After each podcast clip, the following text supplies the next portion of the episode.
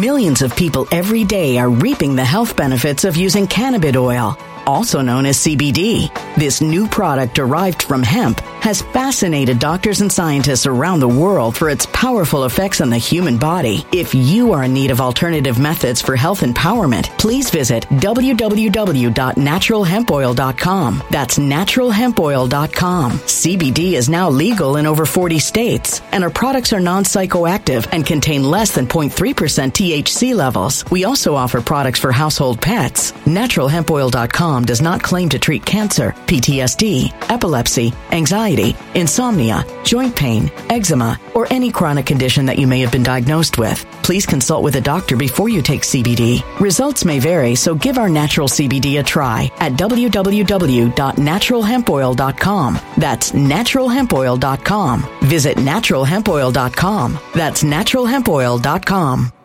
Energy bills are rising at a historic rate, and there's no end in sight. Talk to enough people, and you'll soon realize nearly everyone's shocked at their recent electricity bills. Some studies reveal energy costs have skyrocketed by as high as 60% in as little as two years. That's why tens of thousands are installing this magical little device from SavePowerBills.com to help slash their energy bills. This sophisticated gadget stabilizes electrical currents, reduces dirty electricity, and helps protect your appliances and electronics. Simply plug it into your home wall outlet to help lower energy consumption and ultimately help reduce your power bills every month. Countless five star reviews back up the notion that this device is one of the most efficient ways to save money while beating the greedy power companies. But there's more. If you order now, you'll also receive 65% off, fast shipping within the USA, hassle free returns, and last but not least, a 60 day satisfaction guarantee. Just go to savepowerbills.com to take advantage of this limited time deal before they sell out. Once again, that's savepowerbills.com. Violent crime across the U.S. has skyrocketed. Just recently, a politician was carjacked by three armed attackers outside his home in Washington, D.C. This comes several months after another politician was assaulted in the elevator of her building. Between mass shootings, kidnappings, burglaries, and carjackings, it's never been more vital to learn how to protect yourself. This is why tens of thousands are choosing the Fighter Flare flashlight. The Fighter Flare flashlight has awed people with a wonderful design and massive light output. On top of an ultra bright 800 lumen light, it boasts powerful strobe lighting modes for self defense, a glass breaking hammer, a built in power bank, solar powered recharging, rope cutter, siren, and much more. Countless five star reviews back up the notion that this flashlight is the latest and greatest in the EDC market. But there's more. If you place your order for the Fighter Flare flashlight now, you'll also receive 66% off, free express shipping, and last but not least, a 100% lifetime guaranteed replacement. Simply go to www.fighterflare.com to take advantage of this limited time deal before they sell out. www.fighterflare.com. Order now.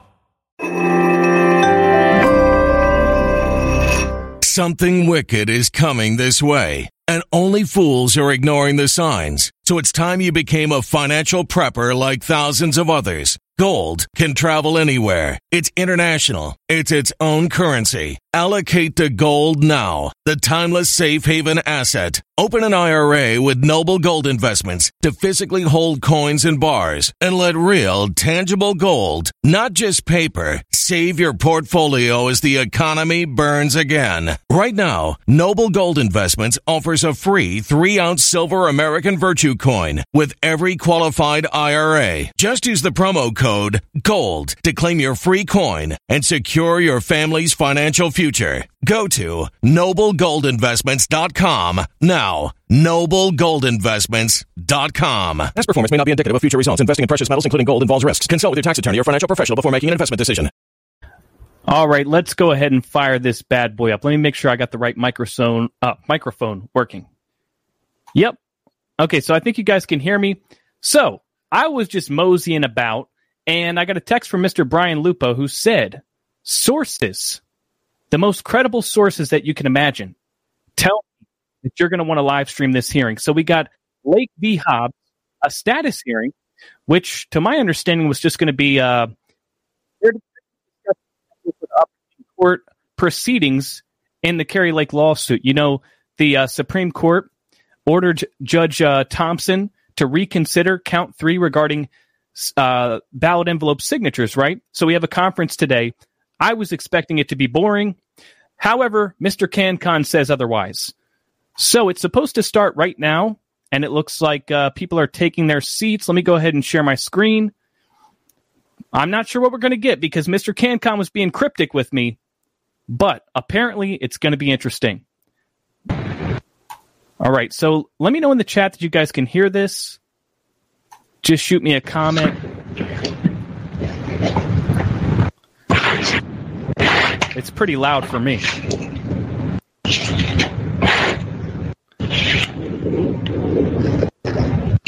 It's actually very loud. Hold on, I got to turn it down on my end.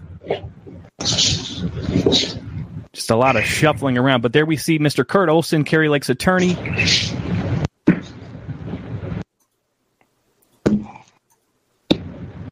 Okay. Okay, Um, Suz- Suzette says it's it's loud, so it's not just me. Where's the link?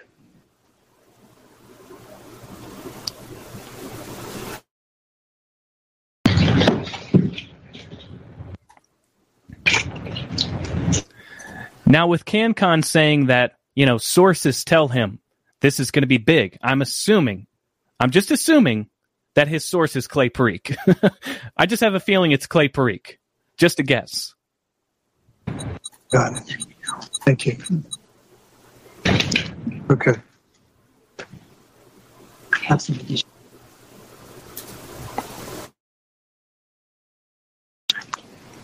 Okay.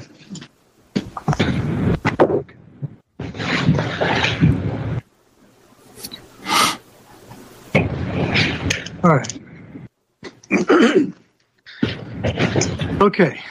This is CV 2022-09-5403. This is Lake versus Hobbs. This is a scheduling conference set related to a remand from the Arizona Supreme Court. I'll take appearances, beginning with plaintiffs first. I've got Mr. Blehm here in the courtroom. Go ahead for the record, Mr. Blehm. Good afternoon, Your Honor. Bryan Blehm on behalf of Kari Lake and uh, my co-counsel Kurt Olson should be online. He is. Mr. Olson, go ahead. Good afternoon, Your Honor. Okay, Should I just you. begin? Pardon me? Never. Just your name at this point. I'm just, I'm, I'm taking roll. I've got a lot of different people here. Okay, for the defendants, um, who do I have? Let's see. Good afternoon, Your Honor. Craig Morgan for Sherman and Howard on behalf of the Arizona Secretary of State, Adrian Fontes. With me also are my colleagues Jake Rapp and Shana Stewart. Okay. All right. Your Honor, uh, Thomas Liddy from the Maricopa County Attorney's Office. And with me are my colleagues Joe LaRue and Karen Hartman Tellez, also from the County Attorney's Office, and Emily Craiger from the Burgess Law Group. And we represent Maricopa County, the Maricopa County employees that are defendants, and the Maricopa County Recorder. Thank you. Okay. Good afternoon, Your Honor. This is Abha Khanna on behalf of Governor Hobbs. Uh, also dialed in today is Lolly Maduri. Katie Hobbs would have an attorney named Avocana. It sounds like avocado. It's from everybody that's here to participate. All right, I don't hear anything. So I think we've got everybody on the record. Okay. Today, what the intent was is, um, and I pre Mr. Blehm, you filed that motion for a status conference. I, I was already planning on doing that, and I appreciated the uh, upfront information you gave in that about uh, the contemplated uh, motions that you have. What I intended to do today is to get some dates set because it's supposed to be um, compliant with the compressed time frame for an election challenge, and um, so let me let me just suggest because we've been down this road once before. I understand with with regard to the motions that Mr. Blehm's put on the um, on notice. There's things that he's contemplating, but defendants also. Um, it was suggested in the remand that there was a, be a motion to dismiss. Um, so,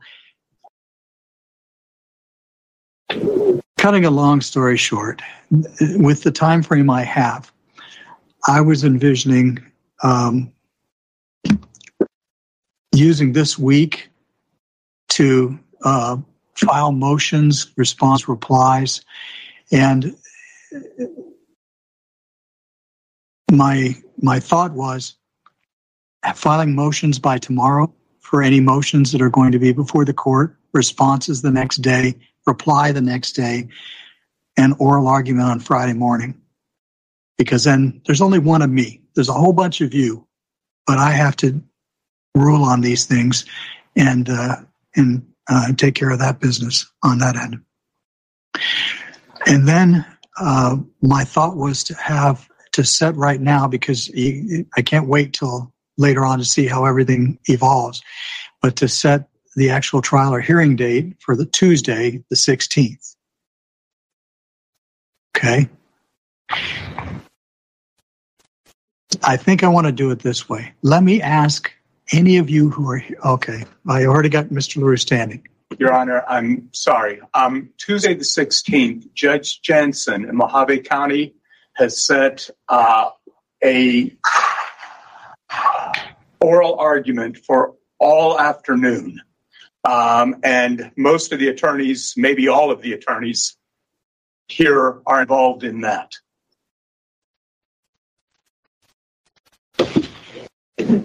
And Your Honor, I have a dear friend who's succumbed to cancer. I'm going to his funeral on Friday in Washington, D.C.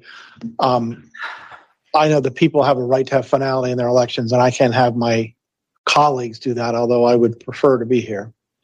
Oh, I can have colleagues. Okay, thank you. I, I, I, I thought I misheard you. You're going to your friend's funeral. I would very much like to do that, Your Honor. Yes, I understand. Just so you have a clear record, um, Mr. LaRue said it's correct. Uh, we are in Mohave County on a motion for new trial uh, in the Hamadeh case. Okay.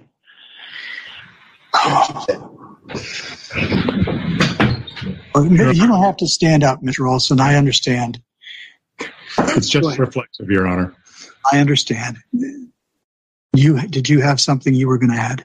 Yes, Your Honor. We we would request, Your Honor, if you would give a slight uh, delay in the schedule, recognizing that we have you know, the order from the Arizona Supreme Court was issued you know, when they did, and you know we have to collect witnesses, some of whom live out of state, and also expert witnesses who are also out of state uh, to present the trial.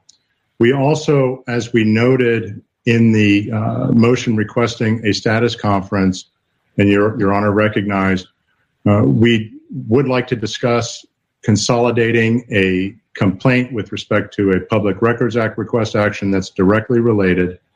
And secondly, we have a motion for reconsideration pursuant to Rule 60 regarding count two, the tabulator claim, based on new evidence, uh, misconduct, and the catch all.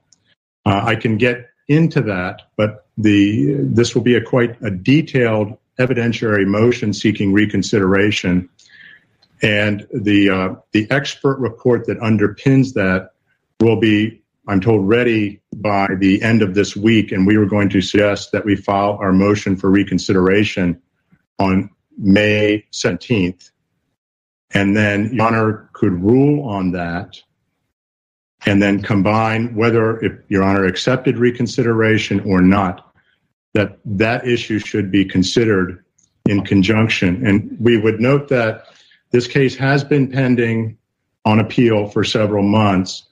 And as i'm sure your honors the same exigencies that existed with respect to the seating of a governor uh, are not at issue.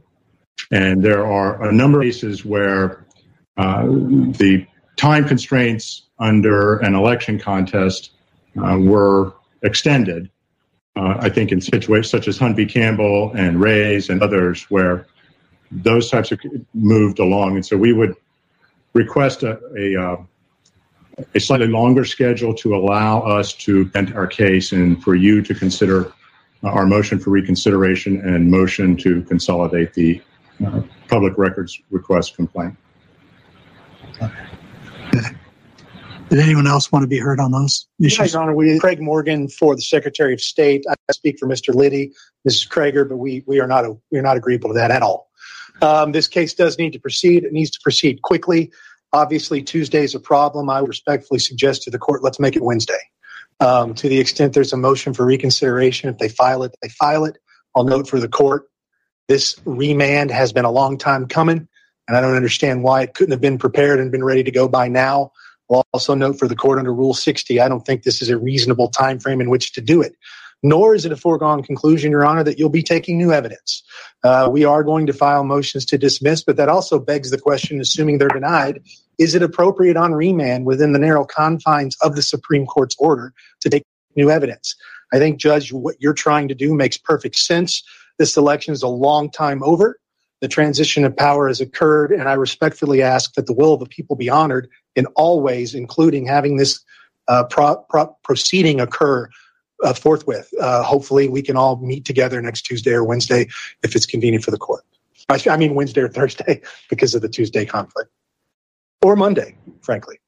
Okay, I'm a little bit cloudy on what you're proposing in terms of the actual dates for filing of motions. I think your dates were perfect. I agree with your dates. I think this week that is perfectly appropriate. Uh, your Tuesday, Wednesday, Thursday, Friday makes perfect sense. You've got to get through these. We've got to get this done. And, and I, I don't have any problem with the court's dates whatsoever. I think they're perfectly reasonable. Okay. And, and I, I don't have any problem with the court's dates whatsoever. I think they're perfectly reasonable. Okay. Your Honor, on behalf of Governor Hobbs, sorry, sorry, Tom.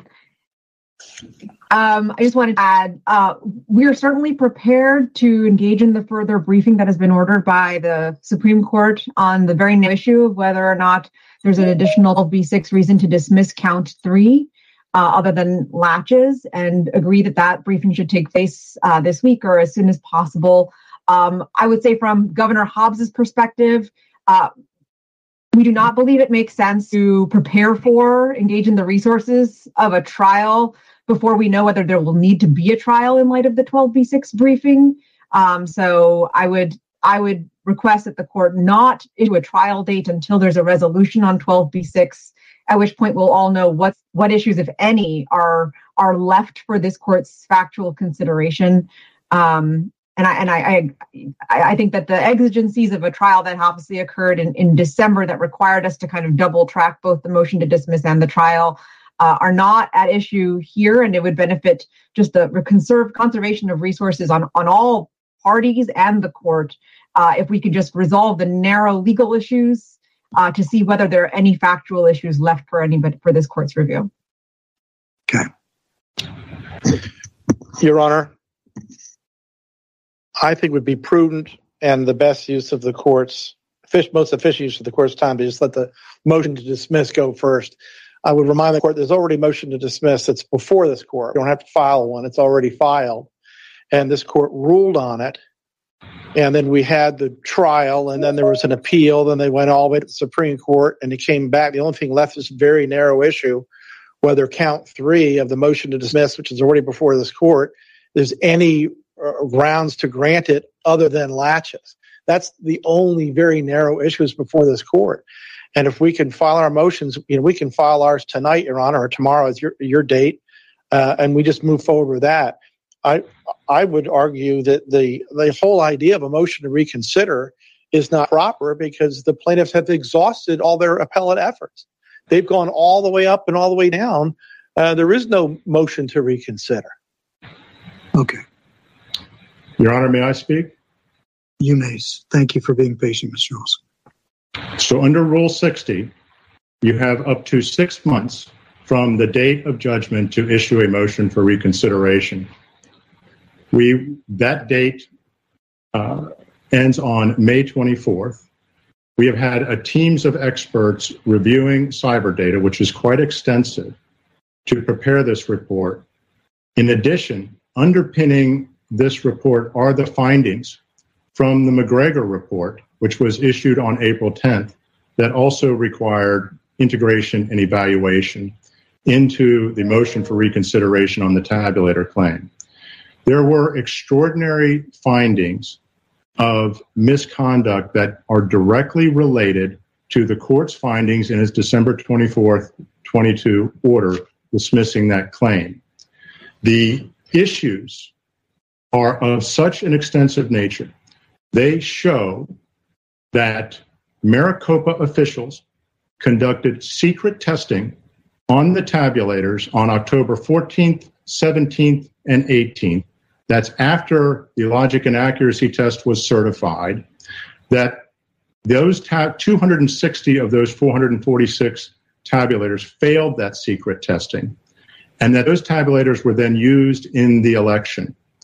Secondly, Justice, former Chief Justice McGregor's report directly contradicts the testimony of Director of Elections Scott Jarrett when he testified that the shrink to fit issue, which uh, occurred at three vote centers and was due to some technicians changing the settings on election day.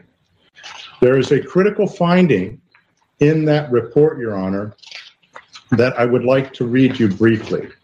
Well, wait, Your Honor, I object. Before you proceed, you're about to talk you're about my basically in essence Substack. arguing the motion Well, because because I understand there's a balance here, but now I've got I'll have people uh, lining up to tell me that there's another side to the story. Your Honor, more importantly, I think would say that he's not telling you a story; he's testifying.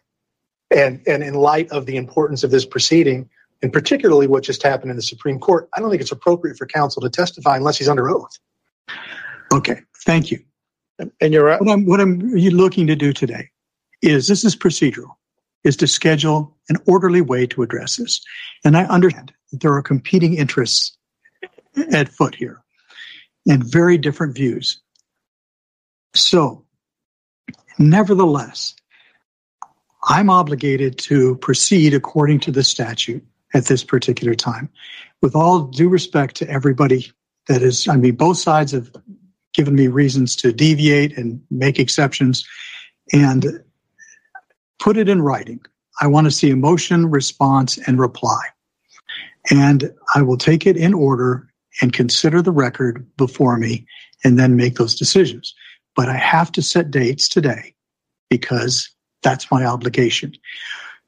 I understand that you were here before and we set and moved through things on a rapid basis. And now, and that was my ruling came out on Christmas Eve. And now we are May the 8th. And I understand that. I'm very much aware of that. But nevertheless, it's remanded. And if you'll note the remand in the, the process, it happened overnight. Supreme Court handed that down, ordered the mandate be issued forthwith. Within hours, I had the mandate. So that's my clear message that I have to move forward in accordance with the statute. So what I have today is the dates that I proposed. I've heard all the different reasons why people think I should deviate. But I believe that in order to accommodate what I have to under the statutes, that those dates make the most sense to me.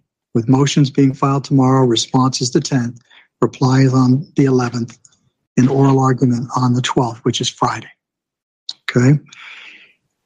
Is there any reason you can't start a trial on Tuesday, the 16th? Your Honor, this is Kurt Olson.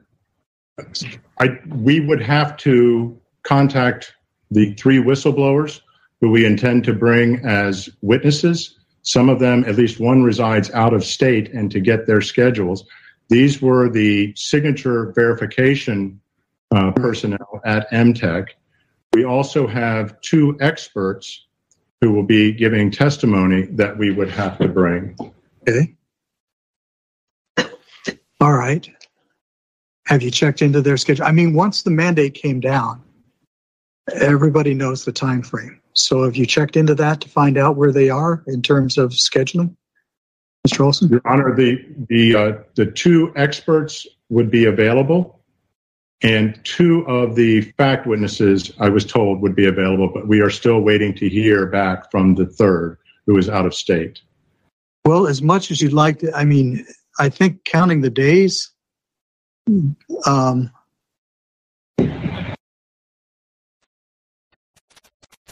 it's a five day extension for good cause.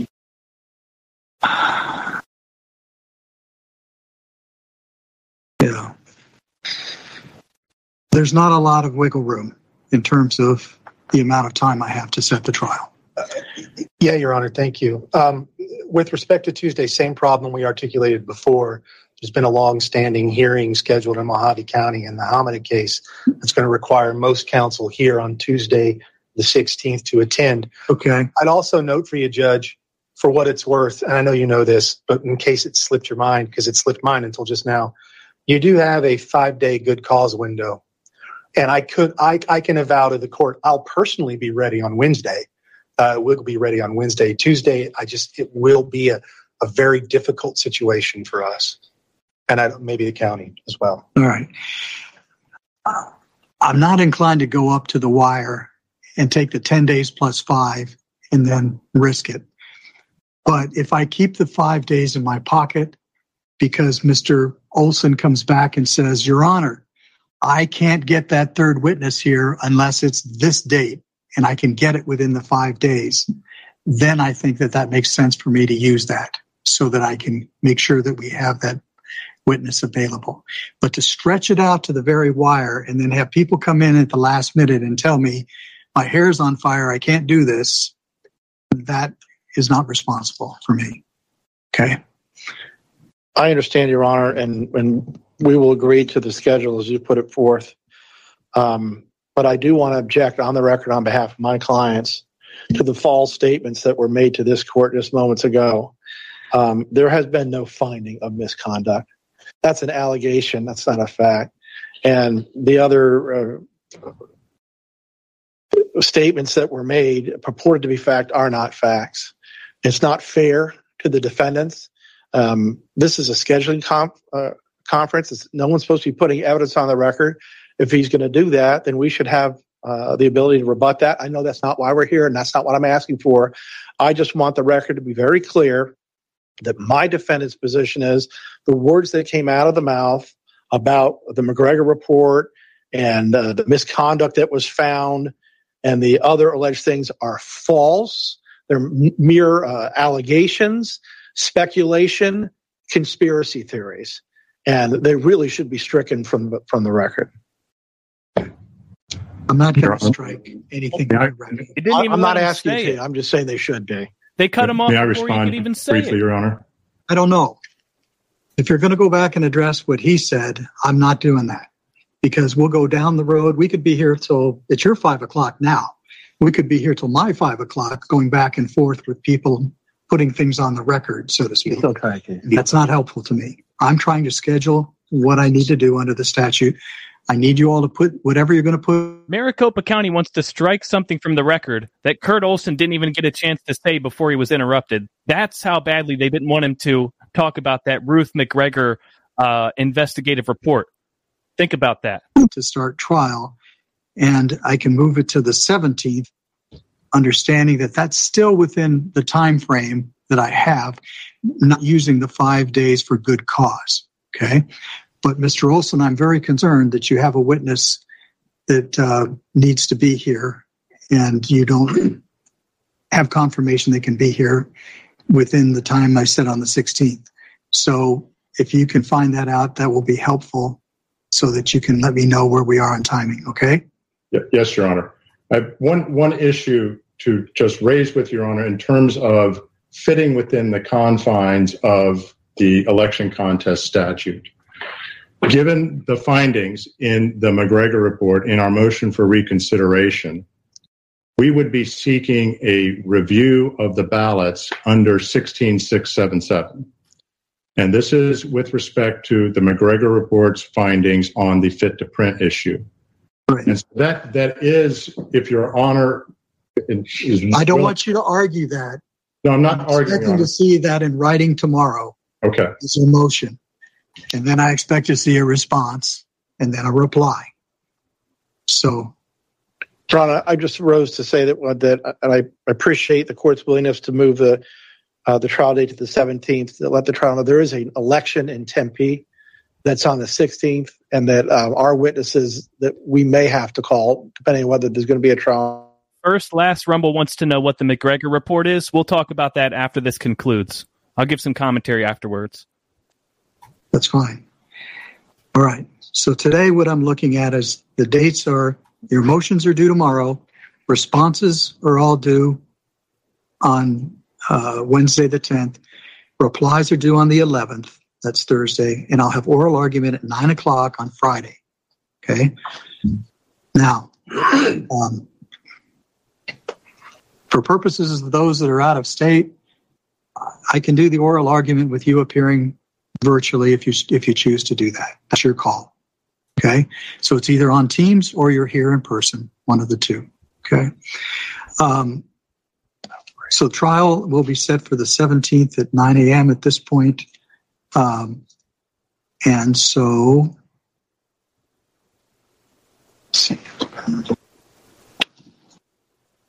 how many days does the does plaintiff estimate for presenting a case as things are today? I, I missed the last part of that, Your Honor. I'm asked how many days does plaintiff estimate for trial presentation based on the standing of the case as it is today? Thank you.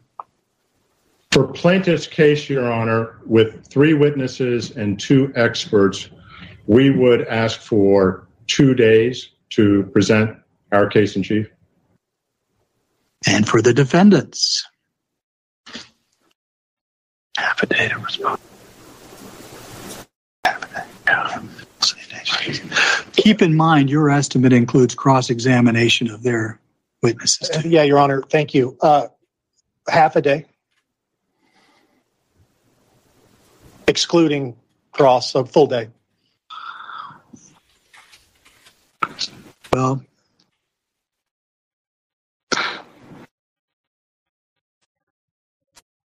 you'll have to forgive me for a little bit of judge skepticism dealing with lawyers' estimates of time. Um, I'd rather err on the side of, uh, well, I, so, I did my best, Judge.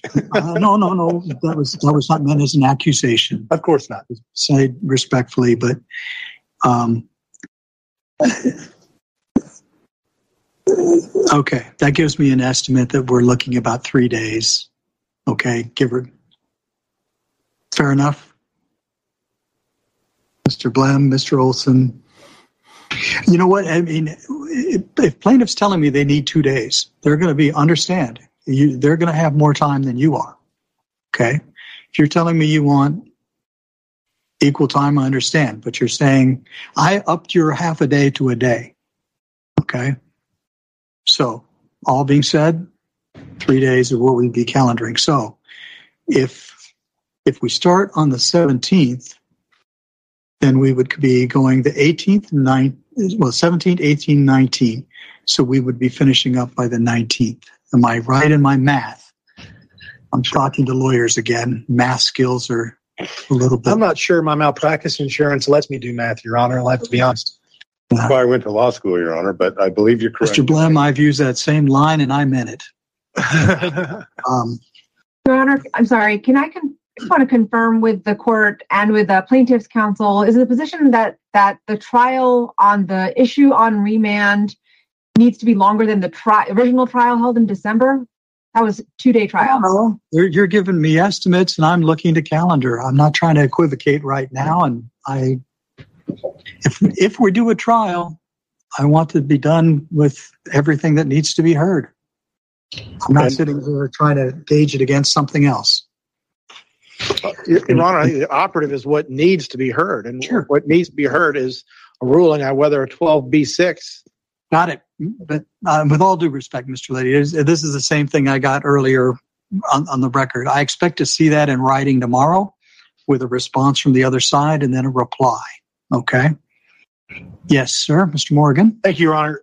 In order to help streamline the potential trial we may have, I'm going to obviously operate as though there's going to be Millions of people every day are reaping the health benefits of using cannabis oil, also known as CBD. This new product derived from hemp has fascinated doctors and scientists around the world for its powerful effects on the human body. If you are in need of alternative methods for health empowerment, please visit www.naturalhempoil.com. That's www.naturalhempoil.com. CBD is now legal in over 40 states, and our products are non psychoactive psychoactive and contain less than 0.3% THC levels. We also offer products for household pets. NaturalHempOil.com does not claim to treat cancer, PTSD, epilepsy, anxiety, insomnia, joint pain, eczema, or any chronic condition that you may have been diagnosed with. Please consult with a doctor before you take CBD. Results may vary, so give our natural CBD a try at www.naturalhempoil.com. That's www.naturalhempoil.com.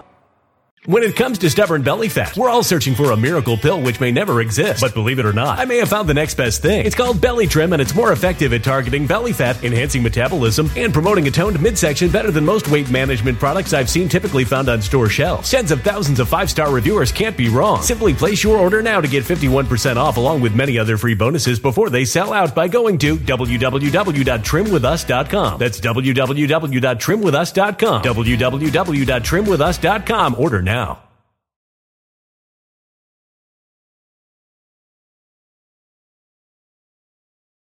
Energy bills are rising at a historic rate, and there's no end in sight. That's why tens of thousands are using this amazing little device from SavePowerBills.com. It's a small but smart gadget that stabilizes electrical currents, reduces dirty electricity, and helps protect your electronics. Just plug it into your home's wall outlet to help lower energy consumption and ultimately help reduce your power bills every month. Order now to get 65% off plus many free bonuses before they sell out by going to SavePowerBills.com. That's SavePowerBills.com. Order now. Energy bills are rising at a historic rate, and there's no end in sight. That's why tens of thousands are using this amazing little device from SavePowerBills.com. It's a small but smart gadget that stabilizes electrical currents, reduces dirty electricity, and helps protect your electronics. Just plug it into your home's wall outlet to help lower energy consumption and ultimately help reduce your power bills every month. Order now to get 65% off plus many free bonuses before they sell out by going to SavePowerBills.com. That's SavePowerBills.com. Order now now. Violent crime across the U.S. has skyrocketed. Between mass shootings, homicides, kidnappings, burglaries, and carjackings, it's never been more vital to learn how to protect yourself. This is why tens of thousands are choosing the Fighter Flare flashlight. The Fighter Flare flashlight includes an ultra bright 800 lumen light, powerful strobe lighting modes for self defense, a glass breaking hammer, a built in power bank, solar powered recharging, rope and wire cutter, siren, high and low LED lighting mode, and much more. Simply place your order now to get 66% off along with many other free bonuses before they sell out by going to www.fighterflare.com. Order now at www.fighterflare.com.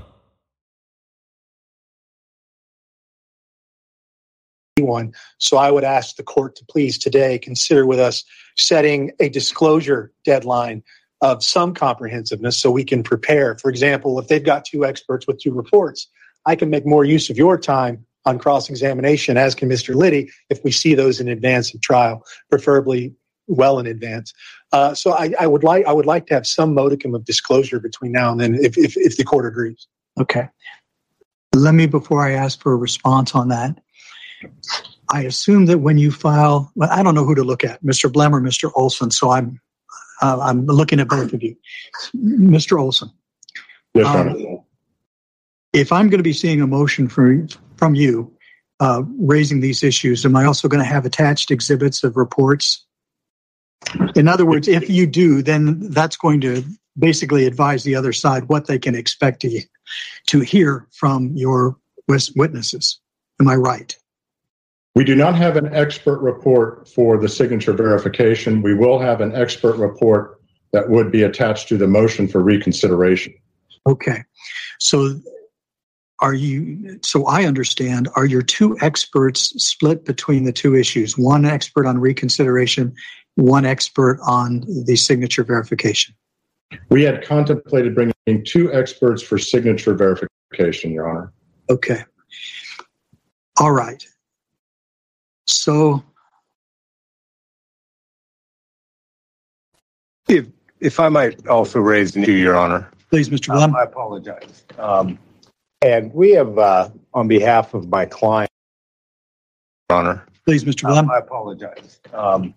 And we have, uh, on behalf of my client, done a public records request for um, access to the affidavit envelopes. And the reason for that request is Maricopa County does a very low resolution, 230 dot per inch scan, or Runbeck does on behalf of Maricopa County we would like to see those affidavit envelopes if it pleased the court and it pleased defendants, we would like to consolidate that issue, which I suppose we could file a motion for tomorrow. I thought that's what I was going to get tomorrow. But my offer to uh, the defendants would be we can give them a list that doesn't include all affidavit envelopes of simply uh, some voter identification numbers that we would like to see the signatures for. And if they could disclose that, since we're talking about disclosure, Your Honor. Well, first of all, let's get to the first hurdle. Because, I, and as I indicated earlier, I appreciated you putting in writing so it gave me some idea of what I might hear from you today. You have currently, as we sit here today, a parallel action related to a public records request to inspect um, ballots from the 2022 election, correct? Uh, not ballots, Your Honor. I oh, believe we'll see that motion tomorrow, but the affidavit envelopes from the 2022 election. You're absolutely correct. I misspoke. But that's pending currently before another judge. And what I thought you were going to be filing tomorrow would be a motion to try and consolidate that action with this action, because as you represented to me in your request for this hearing today, uh, you believe the issues are intertwined and therefore they should be consolidated. And I fully anticipated that that would be one of the motions I would be seeing from you tomorrow. Am I correct? That is correct, Your Honor. Okay. All right. So we'll see that motion, then I'll see a response, then I'll see a reply. Okay. All right. Very well.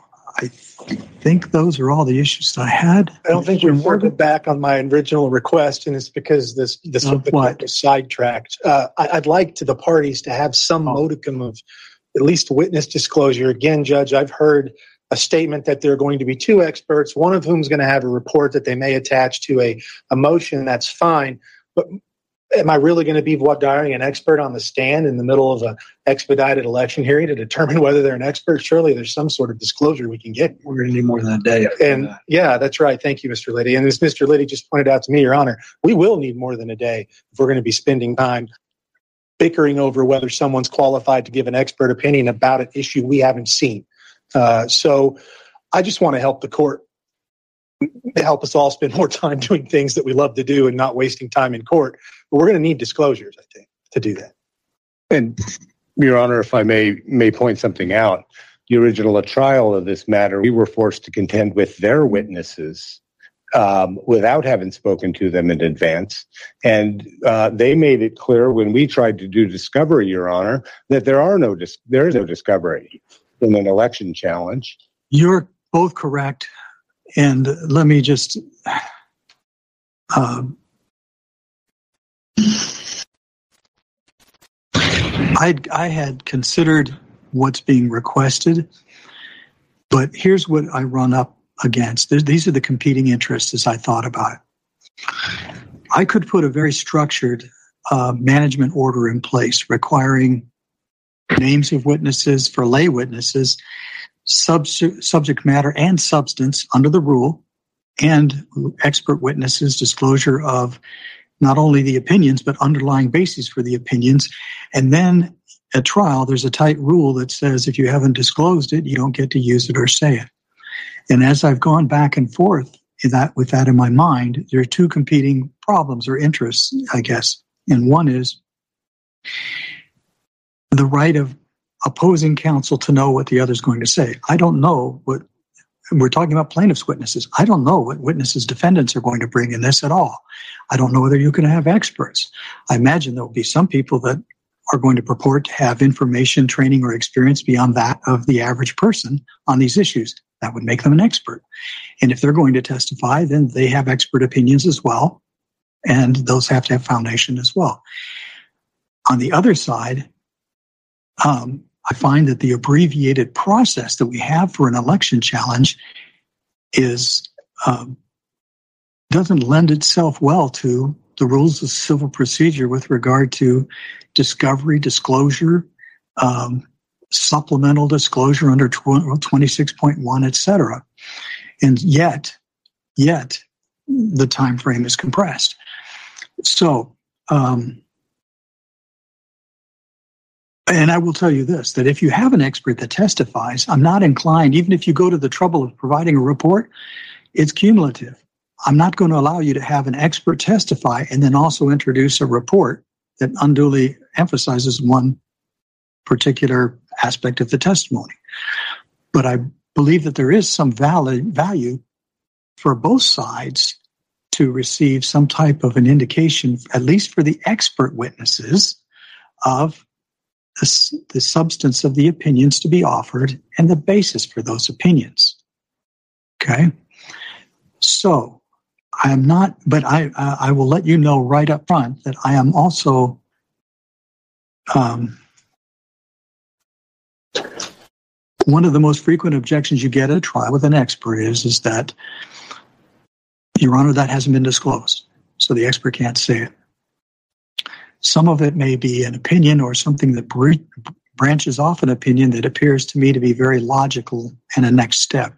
Whereas other opinions may be something that's completely cut out of whole cloth nothing that was disclosed or contemplated in the past. And to me i draw a distinct difference. Okay?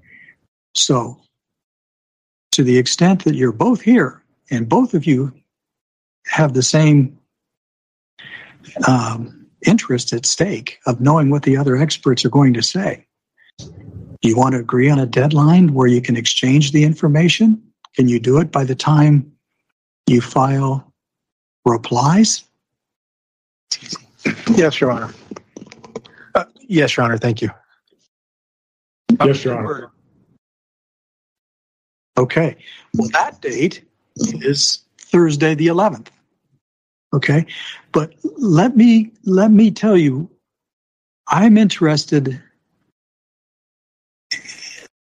I guess maybe the way I'm trying to clarify this is to let you know that if somebody says something on the stand that's very closely akin to what you've already disclosed, I view that as something that's close enough to be heard.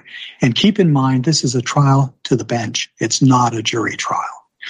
But if you come up with something at trial that's cut from whole cloth, completely different than anything that's been disclosed before, either side, that to me is surprise. That's something that's not fair to hold the other person's feet to the fire with. Does that make sense to both sides? Yes, Your Honor. Yes, Your Honor. Okay. So, with that in mind, another deadline will be Thursday the 11th for disclosure of names of experts, their substantive opinions, and bases for those opinions. Okay? Is there anything else we need to cover today before I let you go?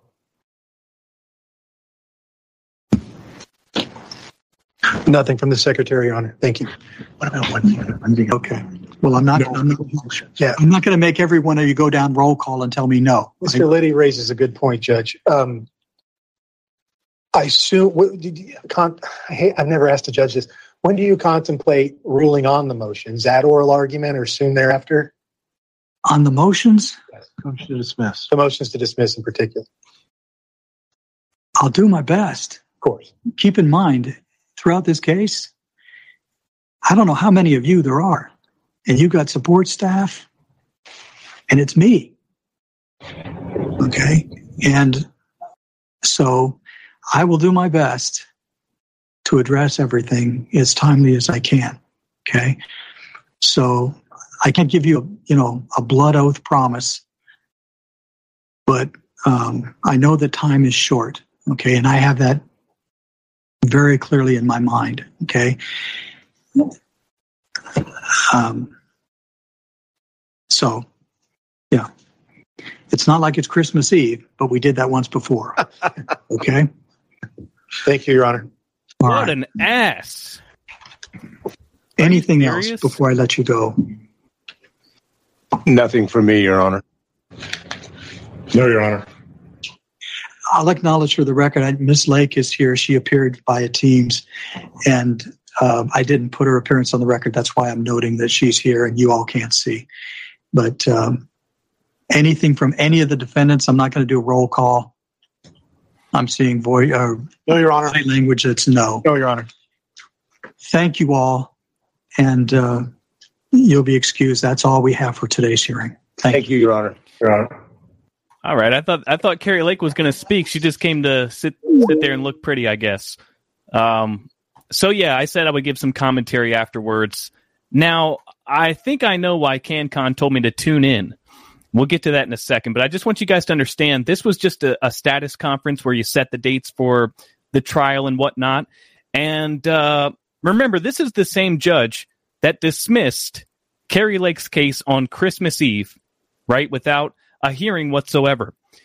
So we're we're back to this same judge, and he's going to be looking at this count three regarding signature uh, illegal signatures that were accepted by Maricopa County illegally. He's he's reviewing that count again. And uh, here's the thing, you know, you could clearly tell by this judge's demeanor and some of his rhetoric, especially what he said at the end there, where Maricopa County's attorneys they asked, "Hey, judge, you know, I've never asked a judge this before, but uh, when are you going to make a decision on the motion to dismiss?" And he says, "Well, I don't know. I'll, I'll, I'll get to it as soon as I can." But uh, you know, it's not Christmas Eve. But let's remember, we've done that one before. like, like what an ass! The judge is clearly his his body language, his demeanor is kind of like this. Look, you know, the election's already over. We're six months into this.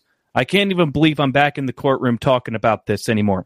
That's what I was picking up at least.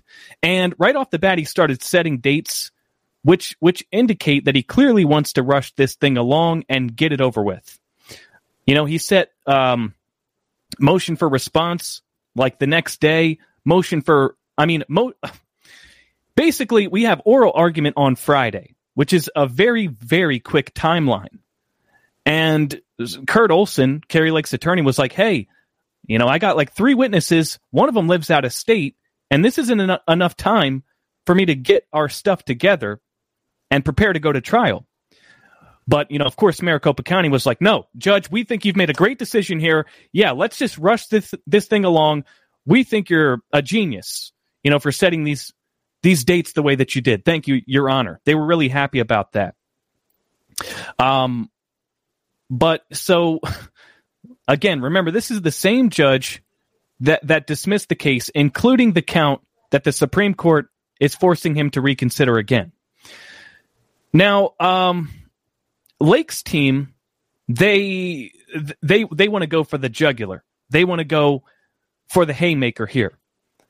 Their intention is to file several new motions as well as present tons of new evidence that they've been able to collect since the case was dismissed on Christmas Eve. Okay, they they have new evidence regarding the mail-in ballot envelopes. First of all, uh, they're they're filing a motion for reconsideration regarding count four, from Lake's original complaint regarding the logic and accuracy testing. Apparently, and I didn't even know this, uh, they have evidence that the Maricopa County Board of Supervisors conducted secret testing of the Dominion machines after the logic and accuracy testing, right? And apparently, in these secret tests, the machines failed the secret tests. However, they proceeded to use those machines on election day anyway. Very bizarre, but this could have been um, an opportunity for them to alter or manipulate the Dominion machine settings and and the sensitivity of how they read ballots, right? Because remember that eh, one of the one of the major issues here is that 61% of the machines rejected ballots on election day. So if we have secret logic and accuracy testing going on and the machines are failing and then they use the machines anyway, this could indicate when the manipulation took place. So they want to present that evidence. They're also asking the court, the judge, to consolidate the lawsuit that was filed by We the People AZ Alliance. Remember that We the People AZ Alliance, they submit public record requests to Maricopa County, Stephen Richer, uh, the county recorder's office regarding the mail in ballot envelopes. They said, you know, they looked at the, the statute in Arizona, which uh, pertains to public record requests, and they they they saw that hey, we are a legal entity that is authorized to receive this information. So if you're not going to comply with our public records request, well, then we're going to sue you. So they filed a lawsuit. And since Kari Lake is requesting an examination of the mail in ballots, um, they just decided that, hey, why don't we just ask the courts to consolidate our um, request and your lawsuit. Just just mesh it into one thing. So they're asking the judge to make a decision on that, you know, and uh, there was one more thing. Okay? There was one more thing, and, and this is what I think CannCon, I think this is the reason that CannCon texted me and told me to, uh, you know, tune in and live stream this. And that is because Kurt Olson brought up the evidence of the McGregor report. Okay? So again, they're at, they're they're asking the courts to give Kari Lake's legal team the ability to review the actual physical ballots from election day, right? And the reason is because this McGregor report showed evidence that Scott Jarrett, uh, Scott Jarrett, the Maricopa County elections director, contradicted himself under oath regarding the shrink to fit issue. Or no, he didn't contradict himself. He just straight up lied. Okay, and the and the McGregor report proves that beyond a shadow of a doubt. Here's the reason CannCon, you know, said I should specifically tune into this. The reason is because I did a Substack article all about this McGregor report and how it is an. I mean, if you don't know what I'm talking about, the McGregor report was an, an invest. There was an investigation commissioned by the Maricopa County Attorney's Office, right? So this was Maricopa County's own investigation into the printer failures and the machine rejections on election day, right? They got this former Supreme Court Justice, Ruth McGregor, to conduct a so called independent analysis, and she published a report. And the explanation that she gave in this report for why 61% of the machines uh, failed on election day was because as she said, the county used 100 pound ballot paper, which was uh, thicker than the paper that they used in prior elections. And so this put a, a strain, a stress on the ballot on demand printers because I guess for, for, for whatever reason, when you have a thicker paper, it's it makes the printer have a harder time binding the ink to the paper, right? So the thick paper caused the ballot on demand printers to print ballots that weren't clear. They were blurry or they were distorted. And so they went into the machines, the machines can't read them, and they spat them back out. That was the explanation that Ruth McGregor gave. That was the synopsis of her investigation. All right. Um, but let's remember, let's remember something. Clay Parikh, Kari Lake's expert witness, he testified that um, he believed the reason that 61% of the machines rejected ballots on election day was because there were 19 inch ballot images being printed on 20 inch ballot paper. And so this extra half inch on either side of white paper caused the machines to perceive like a paper jam. And so they spat uh, the, the, the paper back out. And also the timing marks on the side of the ballot were out of alignment. So the machines could not process the ballot, and that's why they spat them back out. Right? So so Kari Lake, her legal team, prior to the the original trial, they conducted a small investigation into a handful of ballots from about 15 vote centers, and Clay Parikh discovered that in every vote center that they looked at, there was 19 inch ballot images printed on 20 inch paper. And what, what Clay Parikh testified is that this could not have occurred by accident. This happened one of two ways, and these are the only two explanations for why this happened. One is that there was a ballot image, a PDF file, you know, the PDF file that they use to print the ballots, right? There was a PDF file of a 19 inch ballot, or somebody with administrator level access manipulated the ballot on demand printers. Okay. Those were the two possibilities that he gave. That's the only way that this could have occurred. Now, Scott Jarrett, he testified uh, the first day of the trial that no, there was not any 19 inch ballots. That is absurd. There was no 19 inch ballot image. He testified under oath that there were no 19 inch ballot images. That did not occur, right? Well, the very next day, Scott Jarrett testified again. And he said, You know, Actually, uh, the reason that there was 19 inch ballot images printed on 20 inch paper was because of a shrink to fit issue. Okay, and this is a systemic issue in Maricopa County. We've seen it before. It's been happening for the past, I don't know, 80 elections. All right, it's just, it's just something that happens every election. All right, it, what what Scott Jarrett said on the second day is that basically somebody uh, that was managing the ballot on demand printers accidentally clicked shrink to fit. they accidentally clicked a button shrink to fit, which causes the the image to compress and print smaller on the paper. Right? That was that was his that was his explanation that he gave under oath. All right. Now this flies in the face of all logic. First of all, clicking shrink to fit isn't going to shrink the, the, the ballot image an entire inch. Second of all, Scott Jarrett's explanation requires that somebody in every single vote center just happened to all simultaneously accidentally click that shrink to fit button, which doesn't make any sense because each vote center has a different person.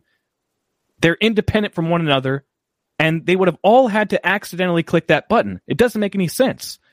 All right, so we all knew that Scott Jarrett was lying, and we knew that uh, Clay Parikh was telling the truth.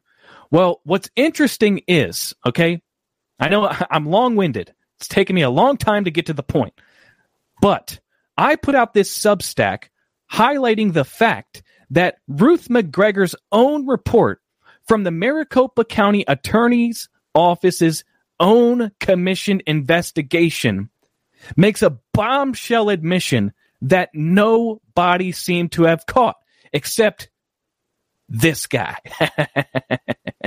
and I published this Substack, and Kari Lake got a hold of it, and I think Kurt Olsen, Clay Parikh saw it, Wendy Rogers shared it. It was all the rage, okay? It was all the rage, and I was very proud because it it had been a long time since I had put anything out there that made a meaningful impact on you know this this movement. All right, this is my uh this is my uh you know my pride and joy right here this paragraph right here so let me direct your attention to two sentences from ruth mcgregor's report. Look at page 12 right here. So check it out. What they did in this investigation was they took i think like 12 printers that were from election day and they printed about 9000 test ballots to run them through the machines, right? And while they try to say, "Oh my god, my, my poster fell behind me," that scared the crap out of me. I swear I'm going to get to the point. I swear I'm going to get to the point. Okay, so while Ruth McGregor tries to explain the whole thing away with ballot thickness, she makes a, a massive admission right here in this paragraph, which is very peculiar. Okay. So she says during our testing, four printers out of like 12 randomly printed one or a few fit to page ballots in the middle of printing a batch of ballots. And none of the technical people with whom we spoke could explain how or why that occurred. What? Are you kidding me? So so wait a second. So wait a second. They they printed 9,000 test ballots and at random the printers were like like 4 out of 12 of the printers printed 19 inch ballots. And they didn't expand on this whatsoever. They just said this and then just moved on and acted like it wasn't a big deal. When this right here confirms Clay Parikh's testimony and prove, proves that Scott Jarrett is a dirty, stinking liar. Because what this means is that the ballot on demand printers were programmed to print 19 inch ballots at random. Think about it. I mean, they, they conducted this investigation by randomly selecting um, 12 printers, right? And here's how they did the selection they had five printers that were problematic on election day. They had five printers that had no problems on election day. And then they had two of this uh, different type of printer, which is called Lexmark. And these are like the industrial, robust uh, printers that they use in the heavily populated vote centers, right? So, what I'm trying to tell you is out of 12 printers, they only randomly selected five that were problematic. And out of those five, four of, of them were randomly spitting out 19 inch ballots. So, boom, boom. I'm telling you, I'm telling you. So, Kurt Olsen and Kari Lake's legal team, they are seeking a review of the ballots from election day based on the fact that Ruth McGregor put out a report which shows Scott Jarrett is lying and that there is actually uh, th- these these printers were programmed to spit out 19 inch ballots. Right. So remember, Clay Parikh he only in- investigated like 19 vote centers. And we know that this was a systemic problem that occurred all across Maricopa County and likely in, in other counties in Arizona as well. And so they're hoping that they can get um, get their hands on the actual physical uh, paper ballots from election day.